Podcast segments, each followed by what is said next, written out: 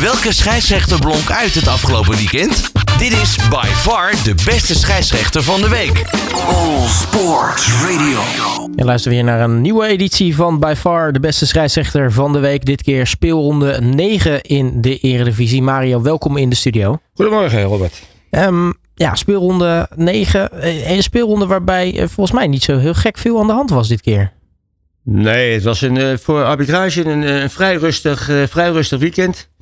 Maar ja, eh, anders hoeven we hier niet te zitten. We hebben natuurlijk wel wat dingetjes eh, ja, toch eh, eruit gepikt eh, die opvielen. Nou, precies. Nou ja, twee dagen gespeeld. eh, zaterdag en zondag. Laten we beginnen met de zaterdag. Wat is jou opgevallen? Ja, nou, allereerst dus eh, dat het heel rustig was. Toch wel twee puntjes die opvielen. Allereerst bij NEC tegen Almere City. Daar was twee keer geel voor NEC-speler Bart van Rooij. Dus rood. Die kreeg hij van scheidsrechter Makkeli. Ja, die ik erg langmoedig en ook een beetje eh, Piet Luttig vond fluiten. En dan geef ik gelijk als voorbeeld die tweede gele kaart.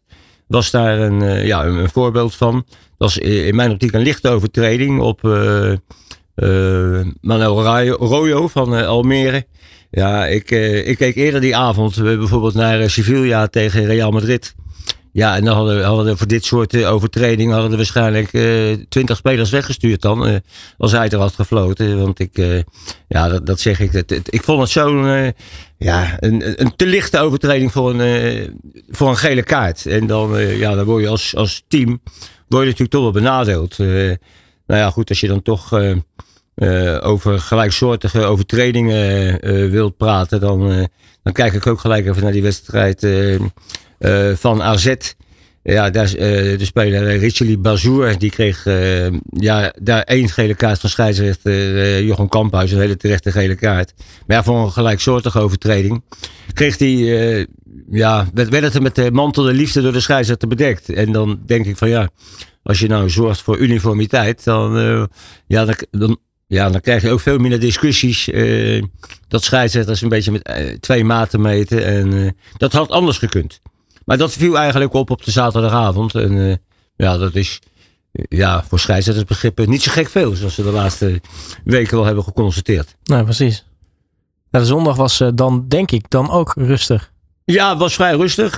hoewel, de, we hebben natuurlijk FC Utrecht Ajax gezien. Ja, dat was wel even een dingetje. Ja. Ja, nou ja, goed, het was een wedstrijd. ja, het werd door iedereen aangekondigd als degradatiewedstrijd. Ja, dat denk ik. eh, ja, we zitten nog vroeg in het seizoen. En als je eh, ja, de punten die Ajax eh, waarschijnlijk nog bij RKC gaat halen, dan, dan, dan, dan praat iedereen al heel anders. Maar goed, de, consequentie in ieder geval dat, dat de trainer in ieder geval weg is nu. En, maar goed, er was even discussie in die wedstrijd.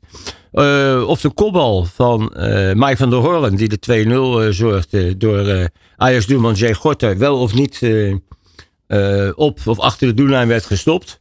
Eh, nou, gelukkig eh, stond er eh, een camera goed opgesteld op de doellijn, waardoor het overduidelijk was dat die bal de doellijn was gepasseerd. Ja, en dat maakte gelijk het einde aan alle discussies die er was. En ja, het is alleen maar te hopen dat. we hebben dat in voorgaande edities van dit programma ook al gezegd. Dat, dat er nu eens op elke doellijn die camera's worden geposteerd. Zodat dit soort discussies gewoon achterwege blijven. Eh, opvallend was verder dat eh, Dennis Hissler, die ik de wedstrijd eh, op een kalme manier vond, vond leiden. Ja, die hopeloze contra, contraproductieve maatregel van de KNVB. de eerste keer dacht ik toen er een bekertje op het veld lag. hey, hij doet net als zijn neus bloedt en we gaan lekker verder.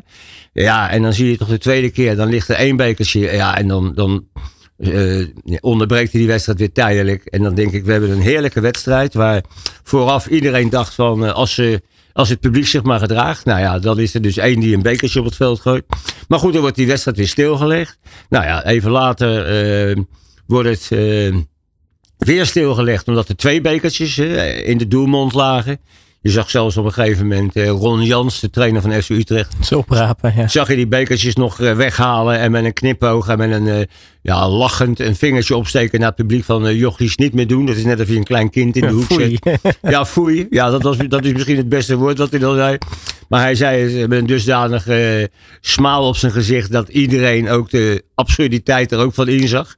Ja, en, en, en ja, ik denk toch wel eens, eh, als je dit dan ziet, hè, en eh, als je dan ook hoort dat bij Heracles tegen FC Twente eh homofobe spreekkoren de hele Er wordt niks tijd- gedaan. En daar wordt niks gedaan. En dan denk ik, ja, de- deze maatregel is zo contraproductief. En dan denk ik, zullen die directieleden die, dit, die deze regel hebben verkondigd, zullen die nou nog eens een keer achter de oren krabben? Ja, en maar ook dat die scheidsrechters nu ook eens een keer zeggen, joh, wij, ja, we, we lopen hier als lulletje rozenwater bij. En, dan hoor ik Dennis Hichler ook nog een keer, eh, dat zeiden dan niet voor de microfoon, maar wel tegen een aantal spelers. Van sorry jongens, ik moet ook de regeltjes volgen. Ja. En dan denk ik, wanneer staat er daar nou eens een keer een kerel op die zegt van eh, mevrouw van Leeuwen, eh, de directeur van de KNVB, kunnen we even spreken, want dit, dit werkt absoluut niet. Want ja, en je bent gewoon het lachertje van Europa. Van Europa. En ik, ik, ik zag één eh, tweet voorbij komen van een, eh, van een eh, sportjournalist die schreef van het gooien van bier is stupide. Maar het beleid voor het staken van de KNVB is zwakzinnig. Nou, daar, Dat, dat, kon is- ik me redelijk, gezegd. daar kon ja. ik me redelijk in vinden. Nou, dan heb je nog ja, een, geval als bij, bij Go Ahead Eagles tegen Sparta, wat mij opviel. En dan heb ik het niet over de, de aanslag in de eerste minuut van, van Arne Verschuren van Sparta. Die maakte een overtreding ja, waar eh, scheidsrechter Oostrum wel even hem, hem vermanen toesprak. Een beetje in de sfeer van Ron Jans. Van, voel je niet meer doen. En eh, ja, ik weet niet of dat dan komt omdat het in de eerste, eh, eerste anderhalve minuut van de wedstrijd is. Maar als hij daar dan gelijk een gele kaart geeft, dan zet hij ook gelijk toch wel een bepaalde toon van eh, tot hier en niet verder. Maar ik heb het idee dat dat bij deze scheidsrechter in ieder geval niet in het systeem zit. En dat viel mij dus op. Maar waar een eh, aardige discussie over, over kwam, was dat er een schot van, eh van Said bij Bakari van, van afstand. Die kwam tegen de arm van Bas Kuipers van Go Ahead Eagles aan.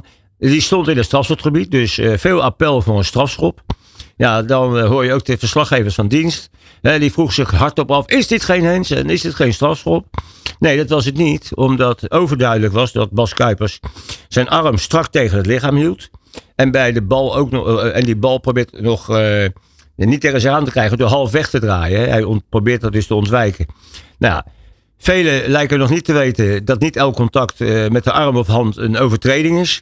Ja, het is wel een overtreding als de speler de bal met opzet raakt. Door bijvoorbeeld zijn hand of de arm richting de bal eh, te gaan. Of als de arm of de hand het lichaam onnatuurlijk groter maakt. Ja, dat zijn hele duidelijke regels. En als mensen dat dan nog niet steeds niet snappen, ook in het veld, maar ook niet eh, die hun werk ervan maken om die wedstrijd te becommentariëren, dan snap ik dat niet. Het is ook nog een keer ook zo, als hij scoort in het doel van de tegenstander met zijn hand. En dat was een situatie bijvoorbeeld bij PSV tegen Fortuna Sittard met Luc de Jong. Ja, dan, eh, dan moest je hem afkeuren. Dus nou ja, dat, eh, volgens mij zijn de regels eh, zwart op wit. En ja, ik denk dat we die ook maar eens zwart en wit moeten, moeten gaan volgen. Nou, en dat zijn eigenlijk de situaties eh, die mij opvielen. Dus eh, wat dat betreft toch nog een eh, redelijk rustig weekend. Ja, ja maar wat dat die Hens, dat, eh, ik weet niet of je het vrijdag had meegekregen bij, eh, bij NAC tegen Telstar. Eh Mitch Apau, die eh, had zijn arm strak langs het lichaam, niks aan de hand. Krijgt de bal op zijn arm geschoten en scheidsrechter eh, Nick Smit die geeft, die geeft daar een strafschop voor. En dan heb ik zoiets van, ja, weet je, dan Ja, nee, maar dan, Dan- dan, dan- zeg ik, maar ook dat is dan weer iets. Kijk, je hebt het nu over een scheidsrechter Smit. die komt net kijken. Is, zoals ik hem vanaf de zijkant een beetje volg, vrij overtuigd van zichzelf. Eh, loopt voor de eerste keer bij, eh bij NAC Breda in een eh, stadion wat toch gevuld is met... met 20.000 man sowieso. ja, dat is wel heel veel. Maar, maar, maar, maar wel in ieder geval een goed gevuld stadion waar heel veel druk op zit. En eh, ja, misschien eh, is dat voor hem dan toch in ieder geval een, eh, ja, een, een oorzaak. Dat, dat hij gewoon zijn waarnemingsvermogen, dat dat niet helemaal zuiver is. Ja, het was een onbegrijpelijke beslissing. Ik heb begrepen dat Mike Snoeit, de trainer van Telstar, ja, die nu weer gedupeerd werd. Hè, ja, dat hij, ook al, dat hij zich wel vrij rustig kon houden. Maar dit zijn natuurlijk situaties die... eh, kijk, je mag gewoon verwachten eh, dat in het betaald voetbal die arbitrage gewoon niet voor discussie zorgt. Ja. Nou ja, dan hebben we dit programma ook voor in het leven geroepen. Maar, eh, en we zitten elke keer voor. Maar ook dat was natuurlijk een, een, een situatie die ab- ja, eigenlijk absurdistisch aandeed. En als ik dan ook nog hoor dat eh, de scheidsrechter en de trainer van Telstar in de rust nog even in conclaaf gingen, weet je wel. En dan, eh, dat hij toen zijn excuus al aanbood. Dat betekent dus ook dat, eh, ja, dat hij waarschijnlijk die beelden al snel eventjes in de kleedkamer op zijn telefoontje of op een iPad, weet ik wat ze bij zich hebben, eh, dan in ieder geval eh, gezien heeft. Ja, maar ik vraag me af, als je vijf, zes meter van een situatie af staat en je schat dat op een dusdanige manier zo verkeerd in, ja, dan eh, denk ik dat eh, deze aanstelling in ieder geval niet helemaal de juiste was en eh, misschien wel veel te vroeg eh, in deze man zijn carrière gekomen is. Ja. Nou ja, wat dat betreft eh, dit weekend tijd voor eh, de cijfers. Wie is de beste scheidsrechter van het seizoen? Dat bekijken we eerst per week. Dit is by far de beste scheidsrechter van de week. Met Mario van den Ende. Eh, ja, maar het rest ons met eh, natuurlijk de cijfers. Eh, een weekend waarin er nou ja, niet al te veel gebeurt. Eh, hoe zit het dan met de cijfers? Nou ja, die, die, die, ja, die, die zijn wat, wat, wat beter dan de voorgaande keren. Ik, eh, er zijn drie scheidsrechters die eh, deze keer het hoogste scoorden. Dat was eh, Dieperink, Nijhuis. Waren Dieperink, Nijhuis en Hichtler. Eh, gewoon een goede voldoende. En, dan zeg ik, de scheidsrechter die me een beetje tegenviel, dat was gewoon Makkeli. Dat was natuurlijk de winnaar van de vorige, vorige twee edities van By Far de beste. Maar ik, ik, ik heb het idee dat die op, op het ogenblik niet helemaal, ja, helemaal goed in zijn vel steekt. Ik weet, ik weet niet precies wat aan de hand is. Misschien heeft hij nog een. eh, ik heb eens een keer een interview eh, recent gelezen dat hij eh, toch nog steeds erg veel last had van een, een soort post-WK-depressie. dat hij nog steeds naar eh, ja, een beetje zijn weg moest zoeken. Nou, dat zou kunnen. Maar dan, ja, dan hoop ik niet dat hij daar snel uit is. Want ondanks het niet een, topduel is, PSV Ajax, daar staat hij wel voor zondag op de rol. ja. En eh, nou ja, goed, dat zijn. eh, ja, PSV Ajax, dat blijft natuurlijk altijd toch een speciale wedstrijd. Zeker ook nu dat alle ogen er extra weer op gericht zijn. Hè. Eh, ja, ze hebben natuurlijk van de week ook allebei nog een, een Europese wedstrijd. Dus hoe komen ze daaruit? Maar PSV Ajax blijft altijd in, in Nederland een uitstekende affiche, mooie affiche. Eh, we hebben ook volgende week eh Twente Feyenoord. Dat is ja, de, ook topwedstrijd. de voorwedstrijd van PSV Ajax. Nou ja, die wordt gefloten door Dennis Hichler.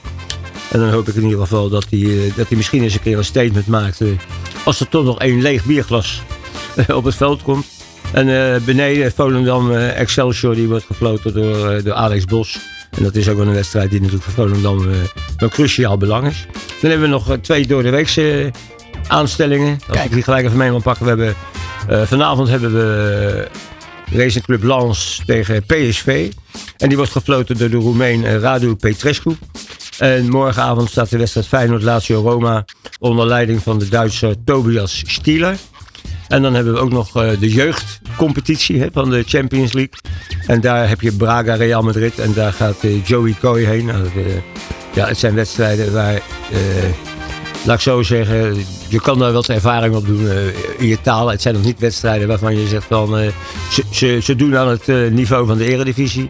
Maar het zijn in ieder geval leuke wedstrijden. En nou ja, goed, en ik hoop in ieder geval dat de Nederlandse ploegen het weer goed gaan doen.